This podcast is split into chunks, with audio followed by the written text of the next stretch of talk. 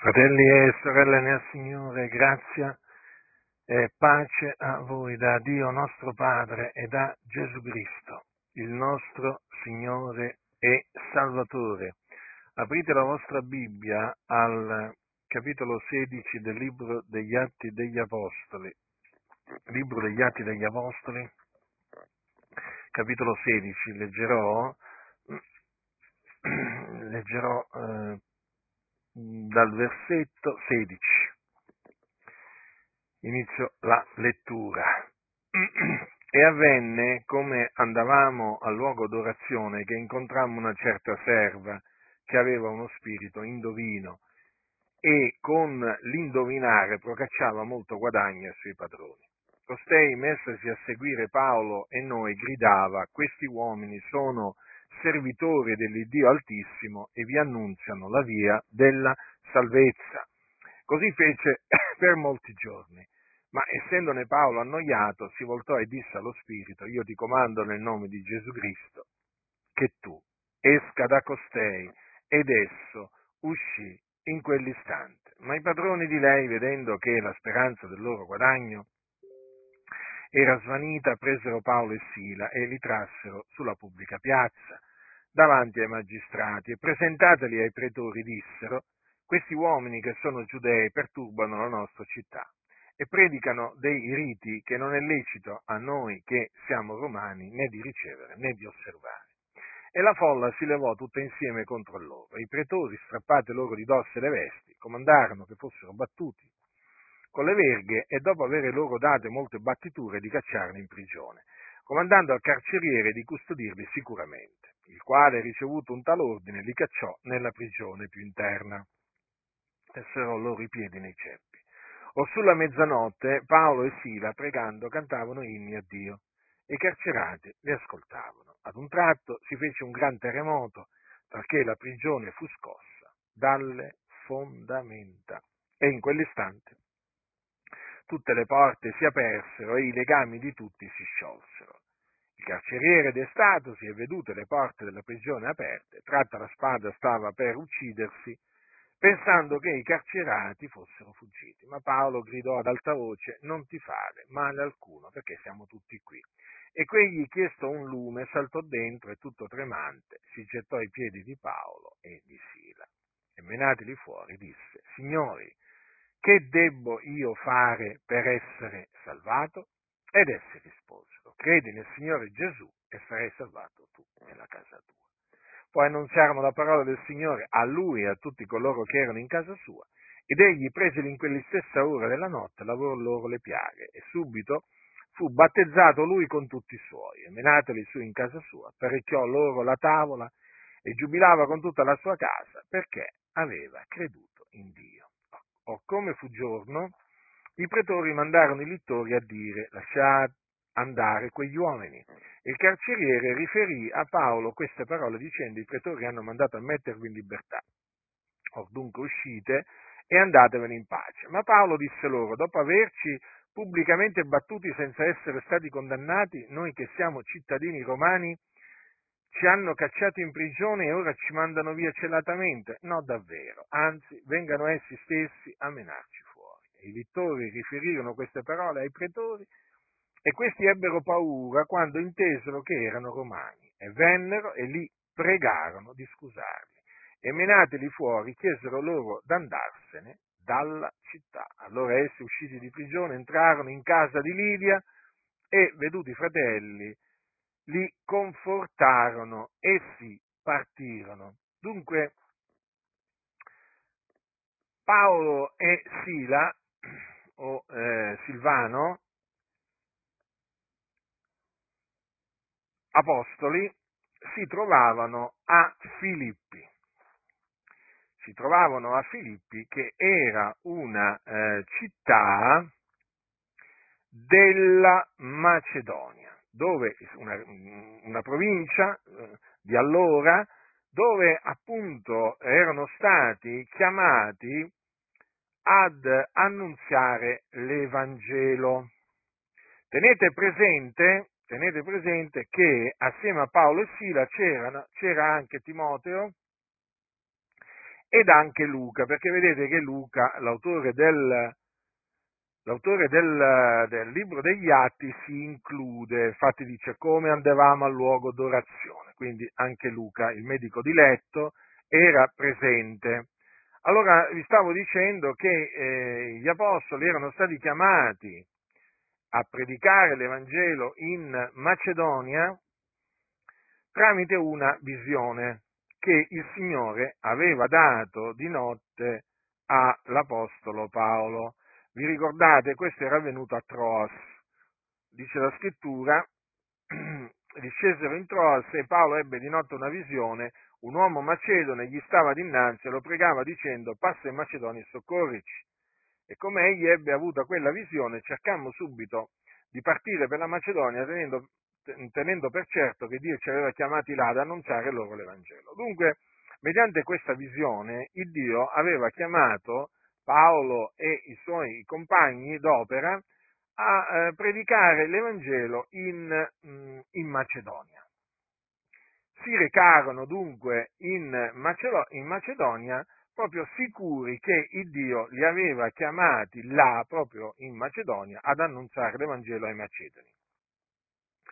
Voi sapete che eh, prima dell'episodio che vi ho letto, loro erano, mm, diciamo, erano stati eh, a Filippi ed erano stati eh, presso, eh, presso il fiume, fuori dalla porta, eh, e lì si erano posti a sedere e si erano messi a parlare alle donne che erano eh, lì radunate e eh, una certa donna di nome Lidia, che era un negoziante di porpora della città di Tiatiri, una donna che temeva il Dio, li stava ad ascoltare. E il Signore, la scrittura dice, le aprì il cuore per renderla attenta alle cose dette da Paolo. Poi questa donna fu battezzata con quelli di casa sua. Ebbene, dopo la, eh, la conversione eh, di Lidia e della, eh, della, sua famiglia, avvenne appunto quello che vi ho letto. Cioè loro stav- stavano andando al luogo d'orazione, ehm, Paolo, Paolo, e Sila, e, e c'era anche dunque anche, anche, Luca, e incontrarono una eh, indovina una, una, certa serva che aveva uno spirito indovino, uno spirito pitone, dice nel greco, e tramite questo spirito ehm, indovino lei indovinava. E naturalmente, siccome che aveva dei, dei padroni, quell'arte divinatoria procacciava praticamente molto, molto guadagno ai suoi padroni. Allora, che cosa avvenne? Avvenne che questa serva si mise a seguire eh, Paolo e i suoi compagni gridando delle parole. Le parole erano, questi uomini, furono, questi uomini sono servitori dell'Iddio Altissimo e vi annunciano la via della salvezza. Dunque, lo spirito indovino che era in quella eh, serva eh, riconobbe, riconobbe, che Paolo, eh, Paolo e Sila erano dei servitori di Dio, dell'Iddio Altissimo. Non solo, sapeva quello spirito che essi annunziavano la via della salvezza. Da notare, da notare, con molta attenzione, che quello spirito indovino disse vi annunziano la via della salvezza non disse una via della salvezza, la via della salvezza. Questo naturalmente lo faccio notare perché oggi c'è un attacco all'esclusività di, eh, di Cristo. Voi sapete che ci sono molti sedicenti pastori evangelici che definiscono Gesù una, una via, una verità, una vita ed anche un uno dei salvatori.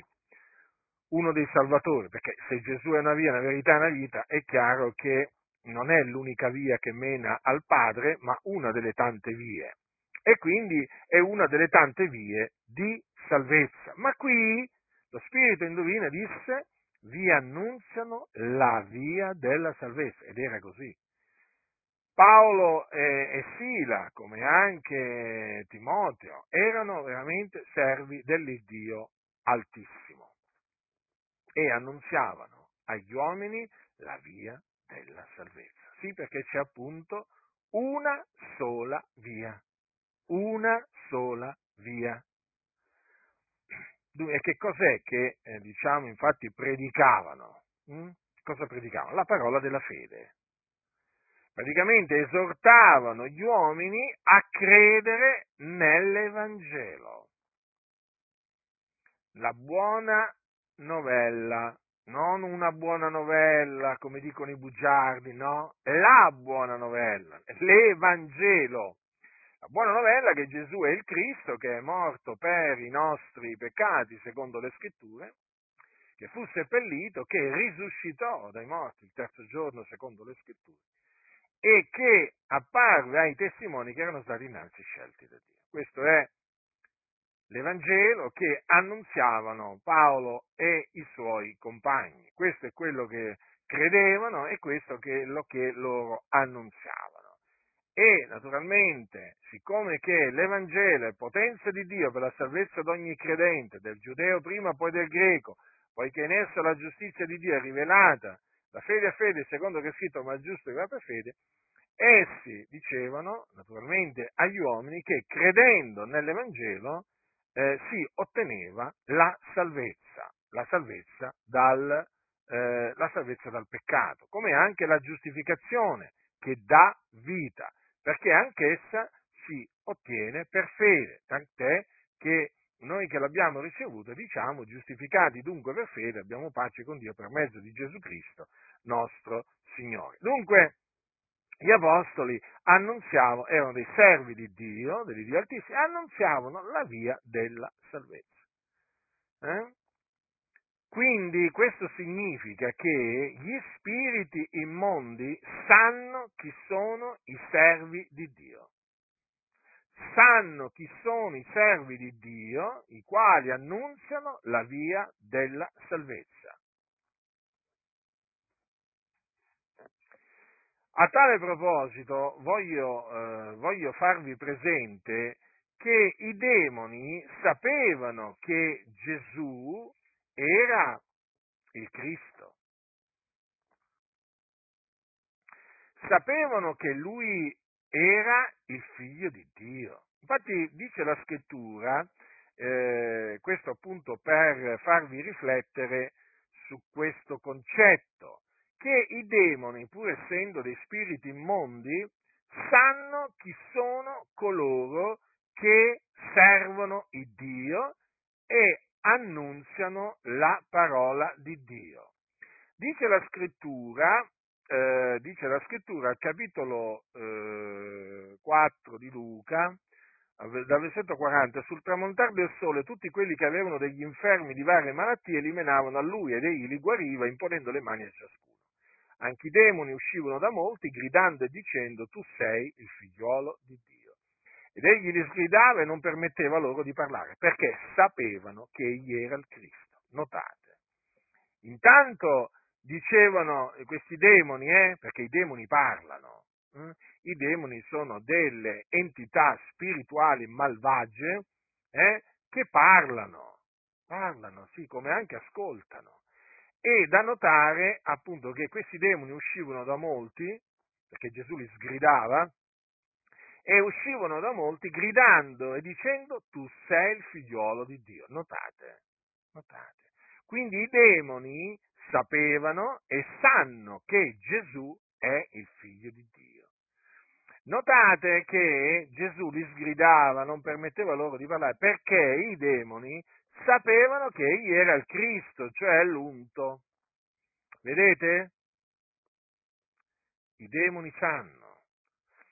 I demoni sanno che Gesù di Nazareth è il Cristo, il figlio di Dio. Questo è bene sempre, diciamo, tenerlo a mente perché è molto importante. Ebbene, per tornare appunto al racconto di Luca, che fa Luca, di quello che avvenne a Filippi, dice che questa serva, dice, così fece per molti giorni. Ma che cosa avvenne? Quindi per molti giorni, eh, non per qualche giorno, per molti giorni.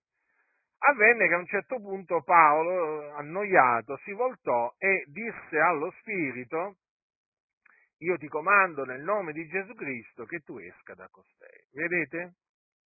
Paolo dunque comprese che quella serva aveva uno spirito e comandò a quello spirito nel nome di Gesù Cristo di uscire da quella serva. E quel, e quel lo spirito uscì immediatamente. Questa dimostrazione di quanto sia potente il nome di Gesù Cristo. Nel nome mio cacceranno i demoni. Così è scritto. E dunque ancora oggi i demoni vanno sgridati e gli va comandato, appunto, quando si trovano nelle persone, gli va comandato nel nome di Gesù Cristo di uscire. Ed essi usciranno. Che cosa avvenne a questo punto? Che i padroni di quella serva videro la speranza del loro guadagno svanita e allora per Paolo e Sila naturalmente iniziarono delle tribolazioni, perché furono tratti sulla pubblica piazza davanti ai magistrati e i pretori, strappate loro di dosso le vesti, comandarono che fossero battuti con le verghe. Considerate che cosa appunto ehm, eh, che cosa avvenne a Paolo e Sila. Furono, diciamo, eh, perseguitati a motivo di eh, quello che aveva fatto Paolo. Paolo aveva fatto un'opera buona, una cosa, una cosa giusta agli occhi di Dio. Quella serva, peraltro, era stata dunque liberata da quello spirito. Però vedete, siccome che c'era di mezzo il denaro, e anche molto denaro, perché abbiamo visto che quella serva con quello spirito indovino procacciava, con l'indovinare procacciava molto guadagno ai suoi padroni, e allora naturalmente questi qua si rivalsero contro Paolo e Sila e li fecero sostanzialmente buttare in prigione, come se avessero fatto, diciamo, un'opera malvagia, l'opera dei, dei malvagi. Dunque ricevettero molte battiture e furono messi in prigione. Il carceriere ricevette l'ordine di eh, custodirli sicuramente. Ed ecco perché li cacciò nella prigione più interna e serrò loro i piedi nei ceppi. Allora a questo punto, sulla mezzanotte, Paolo e Sila, pregando, cantavano inni a Dio e i carcerati li ascoltavano, ma si fece un gran terremoto. Voi sapete che il terremoto è un, un'opera, diciamo, di Dio, perché per l'ira di Dio trema la terra, quindi Dio mandò un gran terremoto un gran terremoto, tanto che la prigione fu scossa dalle fondamenta e tutte le porte si apersero e i legami di tutti si sciolsero. Allora il carceriere, pensando che i carcerati fossero fuggiti, eh, prese la spada e stava per suicidarsi, cioè stava per uccidersi considerate, dalla disperazione quell'uomo, quell'uomo eh, stava cercando appunto, eh, diciamo, di infliggersi la morte. Ma Paolo gli gridò ad alta voce, non ti fare male alcuno perché siamo tutti qui. Allora il carceriere si gettò ai piedi di Paolo e Sila e gli fe, e menateli fuori, dice la scrittura, gli fece questa domanda, hm? che è una delle domande che appunto scritte nella Bibbia, che è più conosciuta. Signori, che debbo io fare per essere salvato? Ed essi risposero, credi nel Signore Gesù e sarai salvato tu e la casa tua. Poi gli apostoli annunziarono la parola del Signore, quindi l'Evangelo, eh, che è chiamato appunto la parola del Signore, l'annunziarono a lui e a tutti coloro che erano in casa sua. Allora il carceriere riprese in quell'ora della notte, loro le piaghe, eh, perché le battiture avevano prodotto delle piaghe sul corpo eh, di quei servitori di Dio, e subito, dice la scrittura, il carceriere fu battezzato lui con tutti i suoi, subito, perché il battesimo in acqua veniva ministrato ai credenti subito, lo stesso giorno, non dopo settimane, mesi o anni addirittura, come avviene in molti casi oggi. Vedete? La prassi era la prassi, quella di battezzare i credenti immediatamente dopo che avevano creduto. D'altronde Gesù disse agli undici, andate per tutto il mondo, predicate l'Evangelo ad ogni creatura, e chi avrà creduto e sarà stato battezzato sarà salvato. Quindi qui si fa, quindi diciamo questo lascia intendere che il battesimo deve seguire immediatamente, il battesimo in acqua, per totale immersione, eh, vi ricordo, eh, deve seguire immediatamente il credere. Una volta che uno che ha creduto nell'Evangelo, il Signore lo ha salvato dai suoi peccati, lo ha giustificato, eh, lo ha perdonato, lo ha, è stato riconciliato con Dio, ha la vita eterna e quindi deve essere subito battezzato in acqua. Eh, il battesimo è, voi sapete che con il battesimo non è che vengono cancellati i peccati, eh, perché i, i, peccati vengono cancellati eh, dal sangue di Gesù Cristo. Il battesimo è la richiesta di una buona coscienza fatta a Dio. Però è importante, eh, l'ha istituito il Signore Gesù e quindi va ministrato, diciamo, immediatamente dopo eh, che eh, va ministrato al credente immediatamente dopo che ha creduto. Ho detto eh, sottolineando per totale immersione perché voi, voi sapete che battezzare significa immergere. Allora, battezzare eh, non significa prendere un po' d'acqua e versarla sulla testa del, del credente e, e, nemmeno, e, nemmeno, immergerla a metà o per tre quarti. Eh? Perché eh, quando l'immersione deve essere, deve essere totale, anche perché il, mediante il battesimo si viene seppelliti nella morte di Cristo e quindi il seppellimento, come avviene il seppellimento di un morto? Non è che il morto viene seppellito a metà o per tre quarti, hm? non è che il, morto quando viene seppellito che gli viene lasciato fuori un braccio, eh, un, pezzo, un pezzo di testa, un pezzo, un pezzo di gamba. Non mi pare che quando avviene il seppellimento di un morto, parto, parlo del seppellimento sottoterra, non, non mi pare che, eh, diciamo, eh, rimangano fuori delle parti del corpo. Quindi non si capisce perché oggi c'è questa moda di, eh, diciamo, battezzare non per totale immersione, ma per parziale immersione. Si vedono dei battesimi veramente che sono veramente una vergogna una vergogna. Poi sono appunto fatti da coloro che vanno a criticare la Chiesa Cattolica Romana, dico giustamente, naturalmente, perché pratica il battesimo dei bambini, il battesimo per espressione. Ebbene, sì, fate bene a contestare il battesimo per espressione alla Chiesa papista, ma farete altresì bene a esaminare il vostro battesimo che non è per totale immersione. non è per totale immersione perché nel momento in cui voi lasciate due braccia fuori dall'acqua, eh, o mezza testa fuori dall'acqua, o diciamo una gamba fuori dall'acqua, come lo volete chiamare quello? Battesimo? Quello non è un battesimo. Non è un battesimo, va rifatto quel battesimo lì, non è valido, come non è valido il battesimo per, per aspersione dei bambini, è la stessa maniera, non vi illudete, voi evangelici che praticate il battesimo per parziale immersione, perché adesso hanno inventato pure il battesimo per parziale immersione, come se non ci fosse abbastanza acqua.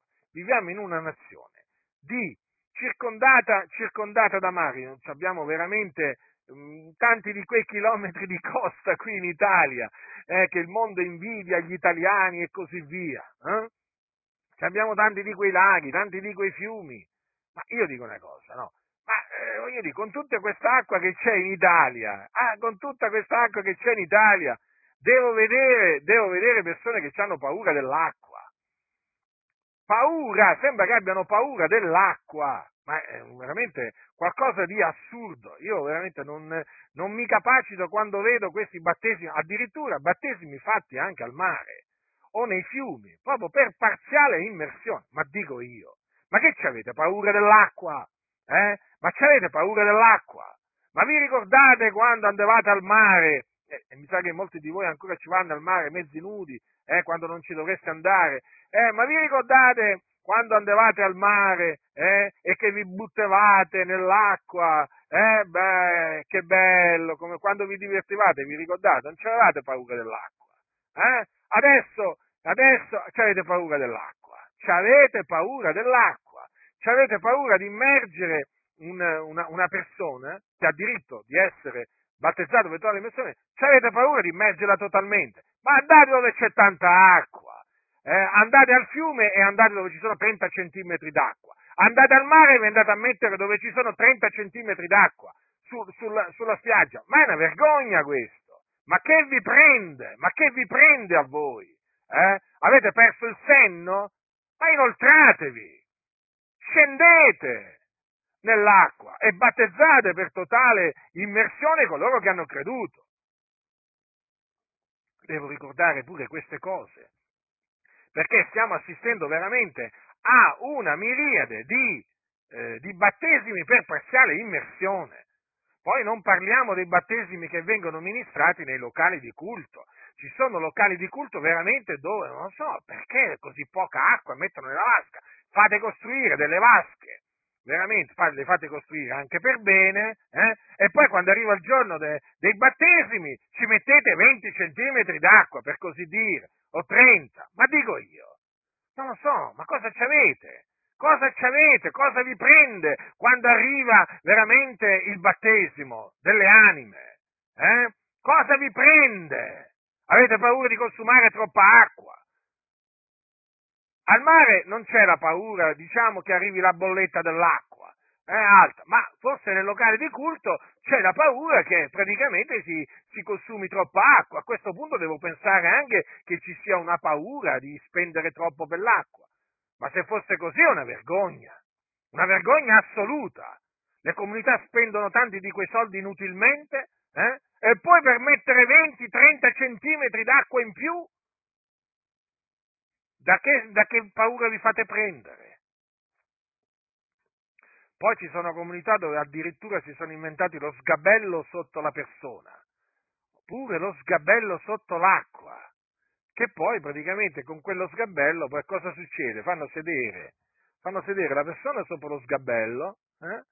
no, ma delle cose assurde stiamo vedendo, e poi naturalmente la, fanno, fanno finta di immergerlo perché poi praticamente quello si siede là nell'acqua, poi fanno per, per, per immergerlo e poi rimane fuori la gamba, il, il braccio, mezza testa, ma io dico, ma veramente, ma sono scene vergognose a cui non si deve assistere. Quindi esaminate, veramente qua i battezzatori, per i battezzatori ci vuole un corso, eh? Nelle comunità generalmente il corso viene fatto ai battezzandi. Mm?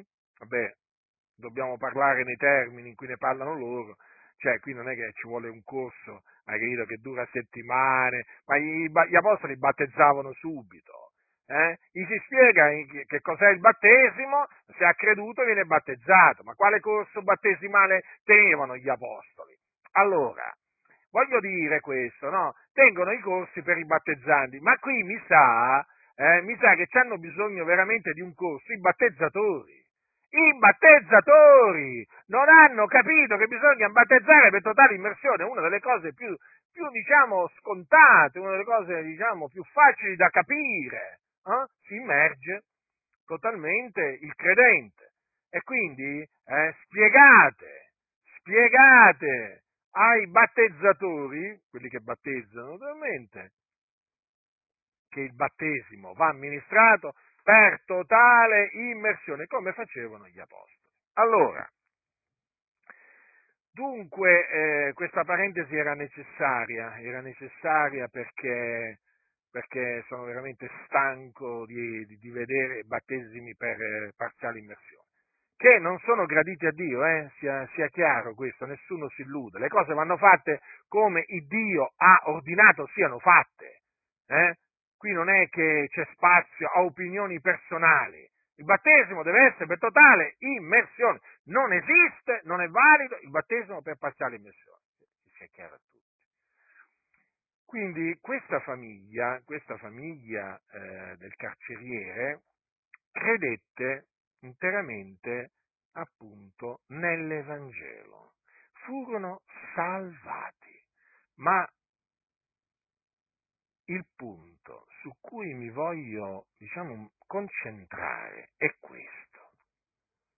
Notate come il Dio usò una persecuzione contro gli apostoli per condurre gli apostoli Paolo e Sila in prigione per evangelizzare quell'uomo che era ordinato a vita eterna, perché quell'uomo credette nel Signore Gesù Cristo perché era ordinato a vita eterna. Non solo lui, naturalmente, ma anche quelli eh, di, casa, di casa sua, tutti coloro che erano in casa sua, anche loro erano ordinati a vita eterna e quindi credettero. Ma notate come Dio li guidò in quel luogo, in quella prigione, facendoli praticamente facendoli eh, condannare alla prigione, facendoli rinchiudere in, in prigione, eh, diciamo, eh, dai, dai, pretori, hm? dai pretori per, eh, diciamo, per quel, eh, diciamo, quell'azione che aveva compiuto Paolo nei confronti di quella, di quella serva indovina, eh, che con l'indovinare procacciava molto guadagno ai suoi padroni. Quindi tramite un'avversità, una perché il Dio creò questa avversità per portare i suoi servi, Paolo e Sila, in prigione, a evangelizzare quell'uomo e poi naturalmente quelli di casa sua. Poi naturalmente il Signore fece sì che gli apostoli fossero congedati, hm? fossero messi in libertà. Quindi vedete, vedete il piano di Dio il piano di Dio come si manifesta anche, diciamo, con l'avversità, perché Dio crea l'avversità. Questa è una cosa che molti non sanno e alcuni l'hanno letta ma non la vogliono dire. Il Dio è colui che crea l'avversità. Io creo l'avversità, dice il Signore. Quindi notate come il Signore abbia creato questa particolare avversità che costò naturalmente delle sofferenze ai suoi servitori Paolo e Sila, per portarli in quel luogo preciso. È evidente che Paolo e Sila sopportarono, eh, diciamo, quell'afflizione, quella sofferenza che gli fu, diciamo, inflitta ingiustamente, no? perché Paolo aveva fatto qualcosa di buono, non qualcosa di cattivo. Non è che erano stati messi in prigione come dei, sì, come dei malfattori, ma non per un, una malvagia opera che avevano, che avevano commesso. Furono trattati come se avessero fatto l'opera dei malfattori, ma non erano dei malfattori. Si trovarono praticamente in prigione, prima battuti con le verghe e poi in prigione, a motivo del nome di Gesù Cristo perché l'espulsione di quello spirito indovina da quella serva gli costò, praticamente gli costò battiture di verghe e la prigione. Però attenzione, perché in prigione il Dio appunto eh, eh, aveva eh, stabilito di salvare quel carceriere e tutta la sua mediante l'Evangelo annunziato dagli Apostoli. Allora, questa storia ci mostra come il Dio appunto usa l'avversità, l'avversità e quindi anche gli avversari dell'Evangelo per adempiere i suoi disegni, i suoi propositi, i suoi piani. Ora noi sappiamo che da Dio dipendono chi erra e chi fa errare. Noi sappiamo che il Dio guida i passi dell'uomo, non è in potere dell'uomo che cammina il dirigere i suoi passi. E qui noi lo vediamo in una maniera evidente. Notate come gli apostoli furono presi e gettati in prigione. Mm? Quindi noi dobbiamo sempre considerare quando nasce, sorge nella nostra vita un'avversità, dobbiamo sempre consider- domandarci come mai il Signore fa sorgere questa avversità? Questo è di fondamentale importanza, perché il Dio usa l'avversità per guidarci.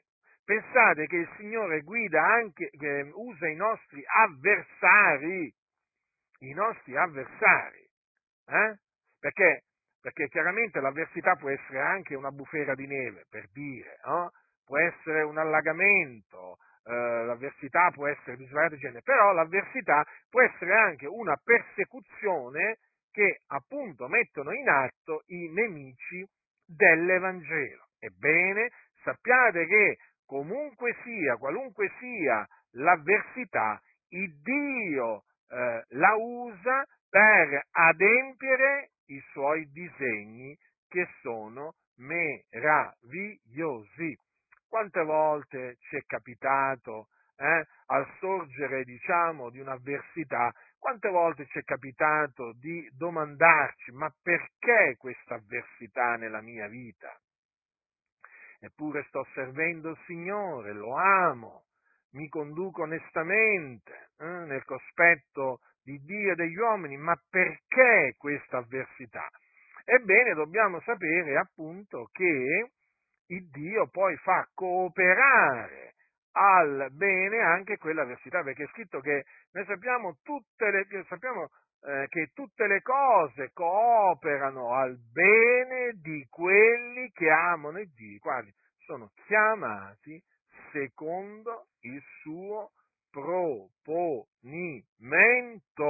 E qui, quando si sente il termine proponimento, alcuni cambiano colore in faccia, perché il proponimento di Dio è il proponimento dell'elezione di Dio che eh, dipende dalla volontà di colui che chiama e non dalle opere. Hm? Perché voi sapete che il Signore fa misericordia a chi vuole Lui. Disse infatti il Signore al suo servo Mosè, io farò grazia a chi vorrò far grazia, farò pietà di chi vorrò avere pietà. Ora, tutte le cose cooperano al bene, quindi evidentemente tutte le avversità cooperano al bene eh, di quelli che amano il Dio. Attenzione, perché spesso queste parole vengono citate ma senza sottolineare il proponimento dell'elezione di Dio e anche l'amore verso Dio. Perché non è che c'è scritto che tutte le cose cooperano al bene di quelli che amano il mondo eh? o di quelli che amano il denaro hm? eh, o di quelli che lottano contro Dio. Sapete che ci sono anche quelli che lottano contro Dio? Ci sono varie tipologie di, diciamo, di ribelli in mezzo alle chiese, tra cui anche quelli che lottano contro Dio, eh? perché il loro combattimento appunto è contro, contro Dio, non è contro i principati, le potestà, i dominatori di questo mondo di tenebre, le forze spirituali della malvagità che sono i luoghi celesti. No, no, loro dicono noi dobbiamo lottare contro Dio. E eh beh, poi si vedono, si vedono le conseguenze di, le, di, questa lotta, di questa loro lotta contro Dio. Dio li annienta, li distrugge, li confonde, li annichilisce, li ehm, li verga, eh, li punisce in svariato modo. È una vita maledetta. La vita di quelli che lottano contro Dio, e ce ne sono sulla faccia della terra, è una vita maledetta. lo si deve dire questo, qua è colui che contende col suo creatore. Cioè, ma la Bibbia non è che dice benedetto sia l'uomo che lotta contro Dio, no, no, quelli che contendono col creatore, quelli che lottano contro il creatore, sono maledetti e non potrebbe essere altrimenti. Allora, da notare dunque che tutte le cose coprono bene di quelli che amano il Dio. E chi sono quelli che amano il Dio? Sono quelli che sono chiamati secondo il suo proponimento. Sono i chiamati, sono gli eletti, gli eletti di Dio. Loro amano Dio. Vedete? Vedete?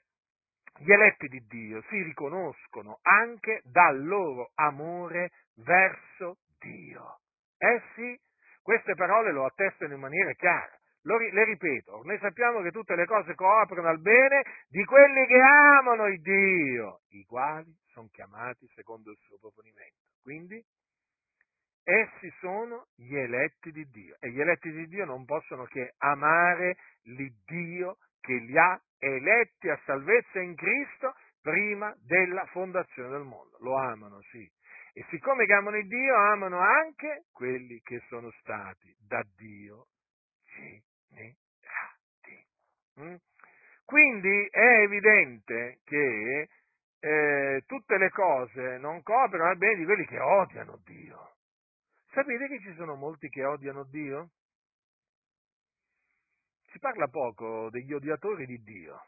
Mm?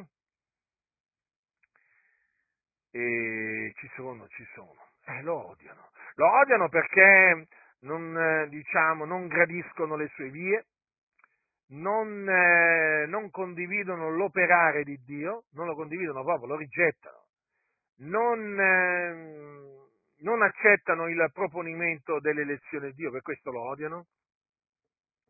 Eh, lo odiano, diciamo, perché il Dio benedice, benedice i, i giusti, sì, perché loro non sopportano che Dio benedica. Eh?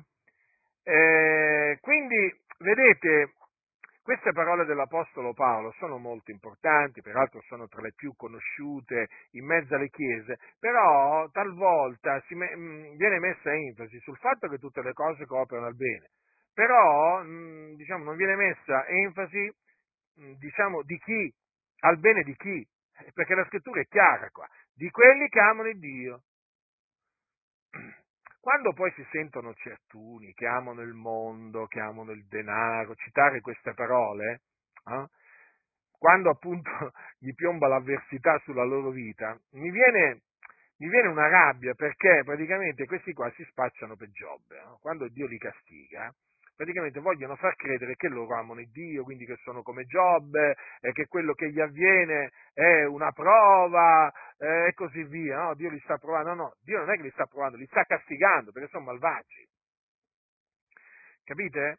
Sono malvagi, questi non, ci sono molti che non amano il Dio e questo è il punto appunto che, mm, che voglio che voi diciamo abbiate bene davanti. Eh? Queste parole sono per quelli che amano il Dio, non per quelli che lo odiano. Beh, eh, si riconoscono quelli che odiano Dio perché odiano anche i figlioli di Dio. Mm? E dunque, vi stavo dicendo proprio questo, che il Signore è savio, il Signore nella sua sapienza forma appunto eh, dei disegni, dei piani e per adempierli, conf- che sono dei piani che poi lui, disegni che lui eseguisce sui suoi eletti, su quelli che lo amano, i quali sono chiamati secondo il suo proponimento, questi disegni includono l'avversità, le avversità. E tutti coloro che amano il Dio e che mi ascoltano sanno che le cose stanno così, perché lo hanno sperimentato hanno visto veramente tutte le cose cooperare al loro bene fino a questo preciso momento. Eh? Hanno visto il Dio convertire il male in bene. Pensate, il male che i nemici dell'Evangelo ci fanno o pensano di farci, il Dio lo converte in bene. Ci fa del bene. Sapete che il Signore ci fa del bene? Sì, ci fa molto bene il Signore. E eh, una parte di questo bene è la conversione del male in bene. Allora bisogna sempre considerare quello che ci avviene. Le cose che ci avvengono noi le dobbiamo considerare come le considera il Dio. Mm? Quindi quando nasce un'avversità, è vero, sul momento non comprendiamo il perché di quell'avversità, ma siate sicuri che col passare del tempo, hm, col passare del tempo, poi Dio ci dà di comprendere il perché, il perché. Allora noi poi lo comprendiamo dopo il perché di quella avversità. Mm? Avete mai sentito, per fare un esempio, avete mai sentito quelle storie che veramente quando appaiono sui giornali no? fanno, fanno, vengono annunciate con dei titoloni o magari con espressioni tipo ah dell'incredibile la storia di questo passeggero, si doveva imbarcare sull'aereo, no, facciamo un esempio de, di quella compagnia aerea tot orario e per un ritardo dovuto a un impedimento eh, sorto, beh, magari, che ne so, io mentre andavo all'aeroporto, tutte queste cose qua, non prende quell'aereo, quell'aereo cade tutti morti. E quello scampa praticamente alla morte, scampa alla morte, che Dio ha voluto scamparlo, preservarlo dalla morte, vai a sapere, magari per un guasto del, della, della, macchina del taxi che lo stava portando, un guasto improvviso, o magari un incidente, un incidente durante il percorso, no, dall'hotel alla, all'aeroporto, storie, storie di, questo, di questo genere, o magari quella, quella mattina aveva l'aereo presto, si è svegliato in ritardo perché non gli ha suonato la, la, la cosa lì, l'orologio lì, la, non so, mi ricordo adesso come si chiama, la, mm, vabbè, la suoneria. Eh, per fare un esempio, eh, vi faccio degli esempi così, diciamo che possono anche sembrare banali, però eh, le cose avvengono in questa maniera, cioè Dio crea un'avversità, un impedimento, eh, affinché per salvare, la, per salvare la vita a una persona, il Signore fa quello che vuole, a Lui appartiene a preservare dalla morte. Quindi per dire, quando ci avvengono delle cose eh, avverse che noi non avevamo previsto, ma guarda te cosa mi succede, eh? ho perso il treno per un minuto, faccio un esempio, no? allora dobbiamo sempre considerare noi che il Dio ci guida anche appunto tramite questi impedimenti, per farci poi sempre del bene, sempre del bene, perché poi alla fine tu quando esamini l'operare di Dio poi devi riconoscere che il Signore cerca, procaccia il nostro bene. Allora quando poi tu comprendi il perché di quell'impedimento, il perché di quell'avversità, dici Signore ti ringrazio, adesso capisco perché, puntini, puntini, puntini. Eh? Adesso capisco perché. Sì, perché noi, eh, d'altronde, siamo siamo diciamo, fatti di polvere. Non siamo che un fiato che passa. Eh? Noi come facciamo a capire quello che ci avverrà domani, dopodomani, tra tre giorni, tra tre anni, tra trent'anni? Eh? Voglio dire, ma quando anche noi avessimo una rivelazione eh, di quello che ci succederà tra trent'anni, una cosa è certa, Qui, da qui a 30 anni il Signore ci guiderà a quella cosa che ci ha predetto tramite delle avversità, perché comunque le avversità fanno parte della vita del credente. Ricordatevi cosa dice Dio, creo l'avversità. Quindi noi siamo oltremodo consolati nel sapere che il nostro grande Dio crea l'avversità per farci alla fine del bene, per guidarci per farci andare dove vuole Lui, per farci fare quello che vuole Lui, per farci incontrare chi vuole Lui e così via, e così via.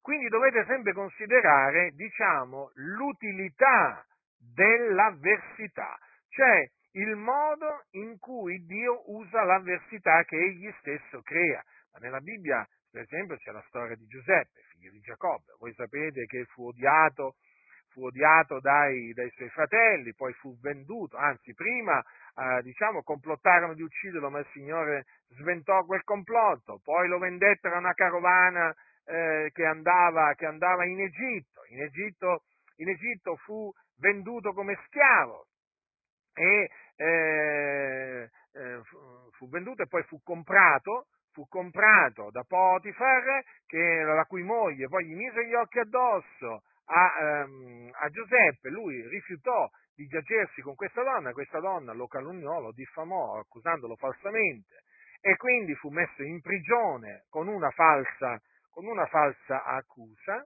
eh? però vedete il Signore fu con Giuseppe in prigione e poi lo tirò fuori dalla prigione e lo fece diventare governatore d'Egitto d'Egitto, praticamente il secondo dopo Faraone. E tutto questo perché? Perché Dio, tutte queste avversità, hm?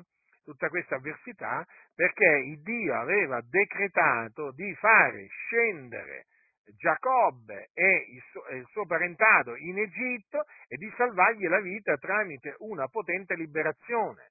E il potente liberatore sarebbe stato proprio Giuseppe, che era stato odiato dai suoi fratelli. Mm? Infatti poi, quando sopraggiunse quella carestia che durò sette anni, eh, avvenne che Giacobbe mandò, eh, diciamo, eh, i suoi figli, eh, alcuni suoi figli in, in, in, Egitto, perché aveva sentito che in Egitto c'era del, c'era del grano, che aveva fatto ammassare, eh, diciamo, Giuseppe. Hm?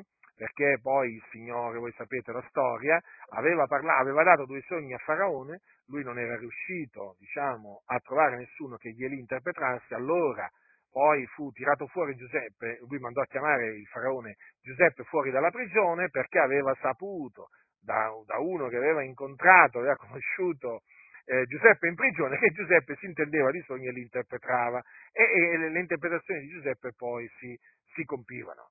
E allora naturalmente Faraone poi raccontò questi sogni a Giuseppe, Giuseppe glieli interpretò, il Signore aveva fatto conoscere che avrebbe mandato prima sette anni di, eh, di, di abbondanza, poi sette anni di carestia e quindi praticamente eh, dietro eh, consiglio di, eh, di, Giuseppe fu ammassato durante, eh, durante gli anni dell'abbondanza tanto grano. Allora ecco perché quando poi sopraggiunse la carestia che venne anche nella terra di Canaan, Giacobbe, saputo che in Egitto c'era del grano, mandò i suoi figli, poi sapete la storia, che a un certo punto poi eh, Giuseppe si fece conoscere, si fece riconoscere dai suoi, dai suoi, dai suoi, fratelli e appunto mandò a chiamare Giacobbe in Egitto, dove appunto eh, Giacobbe scese con tutto il suo sparentato ed ebbe salva la sua vita.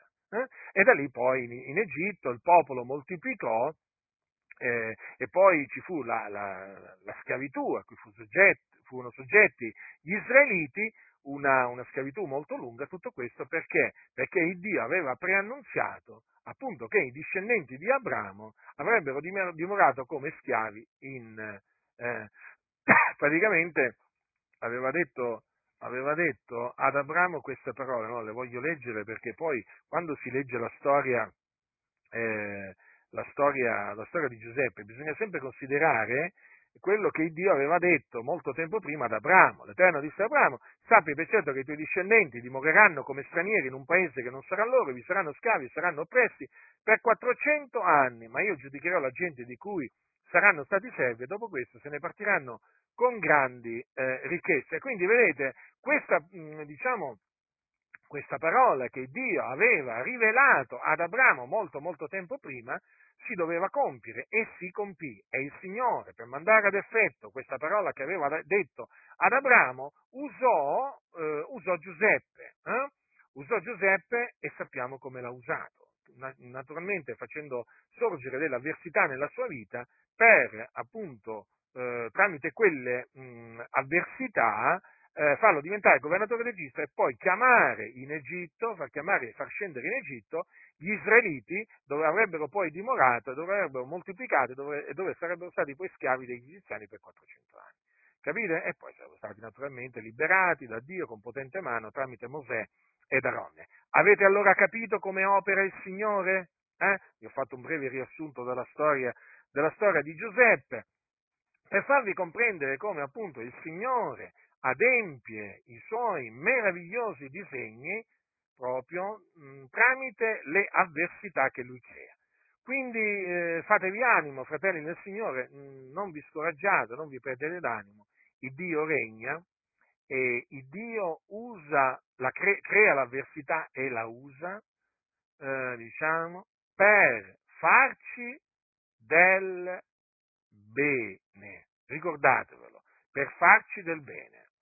Perché tutte le cose cooperano al bene di quelli che amano Dio, i quali sono chiamati secondo il suo proponimento. Ricordatevi che il male che i fratelli di Giuseppe avevano pensato di fare a Giuseppe, Dio lo convertì in bene per operare quella grande liberazione, per appunto salvare la vita a Giacobbe e ai suoi. Non è una cosa meravigliosa questa? La storia di Giuseppe appunto ci insegna questo. Dio crea l'avversità o le avversità per usarle eh, per i suoi propositi, per eseguire i suoi disegni. E allora nella nostra vita è la stessa cosa, la stessa identica cosa. Naturalmente il piano di Dio per ciascuno di noi è diverso, però una cosa ve la posso dire, le avversità Dio le crea nella, nella vita di ciascuno di noi per proprio usarle per eh, compiere i suoi meravigliosi disegni su di noi. Quindi diamo gloria al Signore, il Dio l'Onnipotente, all'Altissimo, che veramente mh, mm, è savio e quindi sa quello che fa e l'opera sua è perfetta. E lui col suo operare ci rallegra, perché poi quando tu comprendi, comprendi come Dio ha usato l'avversità per farti del bene, allora giubili e dai gloria a Dio. La grazia del Signore nostro Gesù Cristo sia con tutti coloro che lo amano con purità incorrotta.